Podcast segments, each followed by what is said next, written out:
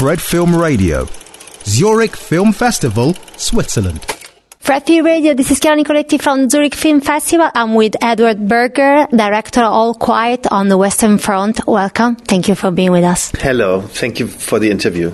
So I have to say, the first thing I thought uh, while watching the film is that I wasn't watching like a typical, let's say, or classical uh, war movie in the sense that I could really feel, as I haven't in a long time, that uh, like let's call it the first commandment of the absurdity of war that there were basically kids fighting and I don't know if that was uh, an angle that you wanted to explore, uh, first of all, with your approach.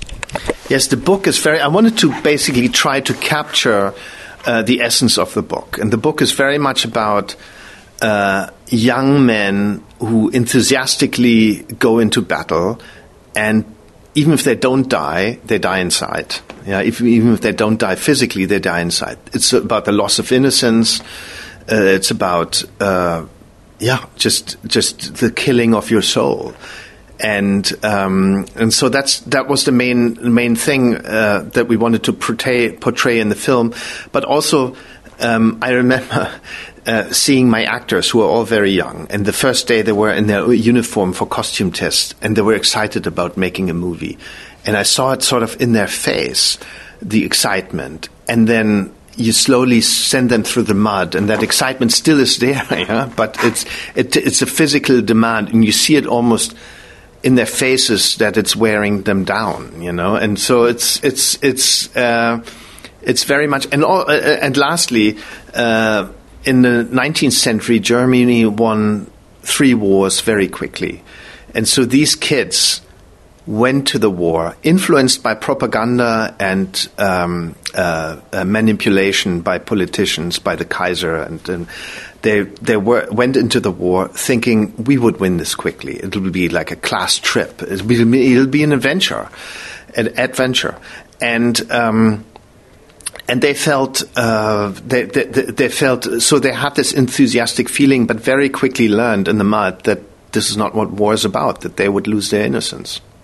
I still could could feel it as um as you said, like also as a coming of age, you know, there were so many scenes in which you can see that they're adolescents, adolescent, and that's something that uh, I really enjoyed watching, and it was painful to watch at the same time.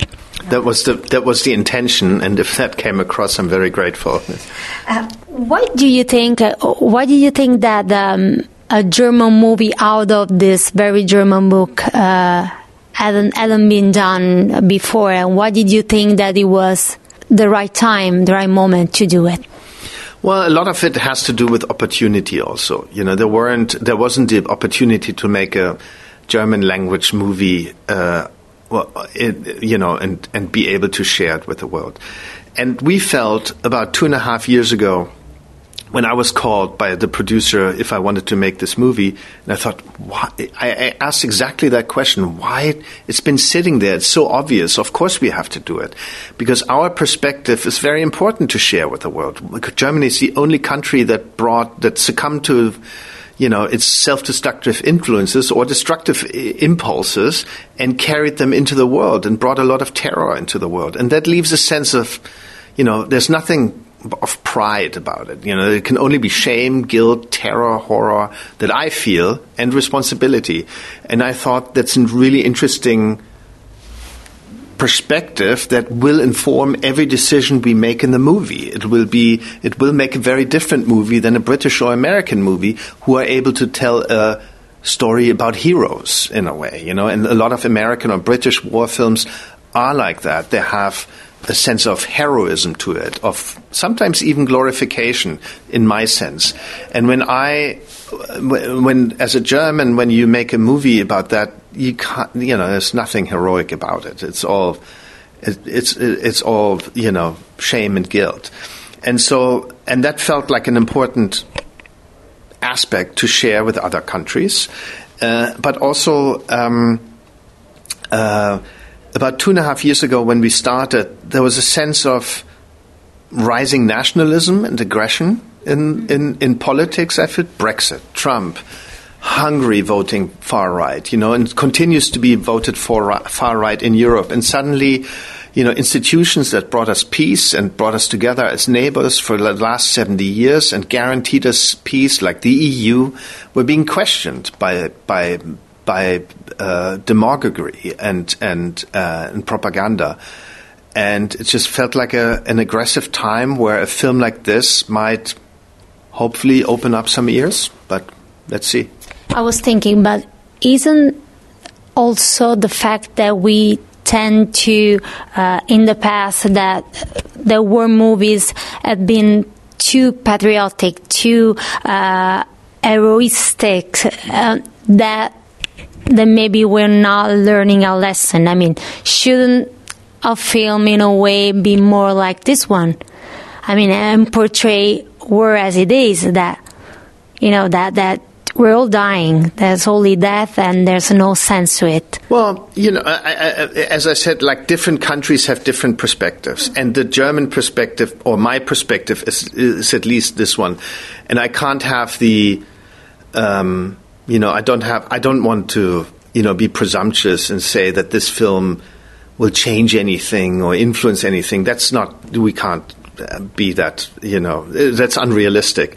But what what I would love is if when people watch the movie and maybe for a minute afterwards or for five, maybe for an hour or even overnight if I'm lucky, they carry something with them that sort of starts a thought process or a discourse in their head and amongst each other, and that's the that's the only thing you can hope for. I was reading the, the production note, and Malte Grunert wrote, uh, I hope we found the right balance to explain what, go, what was going on and and not to scare the viewers, you know. And uh, how did you find the balance? Because I think, but I know that that there's a there's that, there's violence, but at the same time, I think there's something that even the younger generations could relate to, it could connect to because of the things we said, you know, because of adolescence, because of, uh, you can connect to the, those teen years anyway. Um, well, you know, a, a, a film like this can only be quite hard to watch because otherwise it would be uh, propaganda it would it would kind of glorify things again. So we wanted to really pull the audience in and uh, and and make make the experience as realistic and as horrific as possible without turning them away. Um, that being said. Um, uh, uh the, uh, everything we did in the movie, we tried to be in Paul's perspective. We tried to take the audience by their collars and carry them through the movie with Paul. And ideally, if you identify, if you, if, you know, if you take, if you're in his shoes, you also can't t- turn away, yeah, because there's no alternative. And so that was the goal to to to carry the audience as much as possible by their collar, put them in Paul's shoes, and let them experience what he experiences. And I think that lets you push the boundaries further in terms of what type of violence you can experience. Because I read that you changed, like, not changed, but you rewrote the script. Mm-hmm. So why did you do that? And what did you change in a way um, uh, of the book uh, in the adaptation, mm-hmm. and why? Um, so the book was written 90 years ago. Uh, and obviously, back then, the war, the First World War, was still very close. So it was in, present in people's mind. It's not the case anymore. You know, people have it's overshadowed by the Second World War. Also, we know a lot about Second World War. We don't know as much about the First World War. And also, Remarque, the novelist, didn't have the perspective of that we now have that the First World War was just the beginning uh, more carnage, more chaos, more murder, uh, more killing happened only only twenty, only actually ten years after he wrote the book. You know, it was imminent. So it was just this First World War was just the beginning beginning uh, of a much bigger conflict that stretched for the next 10, 15 years. And so it felt important to me to include that and uh, the way to include that is the uh, armistice negotiations in Compiègne with the, a character called uh, Matthias Erzberger, played by Daniel Brühl. Mm-hmm. Um, and that's not in the book. It's an addition that I made to the to the movie because I wanted to shed a light of what was yet to come. You know, that didn't, that wasn't, that that wasn't. Uh, uh, that really informed uh, that really and, and, those negotiations. It's a very uh, famous part of German history. Uh, because the nationalists then uh, used that myth that he signed the peace away or he signed the war, he gave up in this armistice. They killed Matthias Erzberger actually four years later in 1922 in a murder, in an assassination. He was killed. And the nationalists used this myth that they would have won the war had the Germans, German politics not signed the war away. And uh, so they would have won it, and um, and they used that to begin the next war to say we are still a very uh, powerful nation, and we want to, uh, uh you know, we want to conquer uh, or we, we have a right to, to, to attack our neighboring countries. You know, they use that excuse of uh, what started in this train carriage in in in Compiègne. Yeah, we still haven't learned. I think. Yeah, it, it happens. You know, every year there's a war somewhere, and so I, you know, it's, it's it seems to be part of our nature. Thank you so much, Edward Berger, and good luck with All Quiet on the Western Front here at the Zurich Film Festival.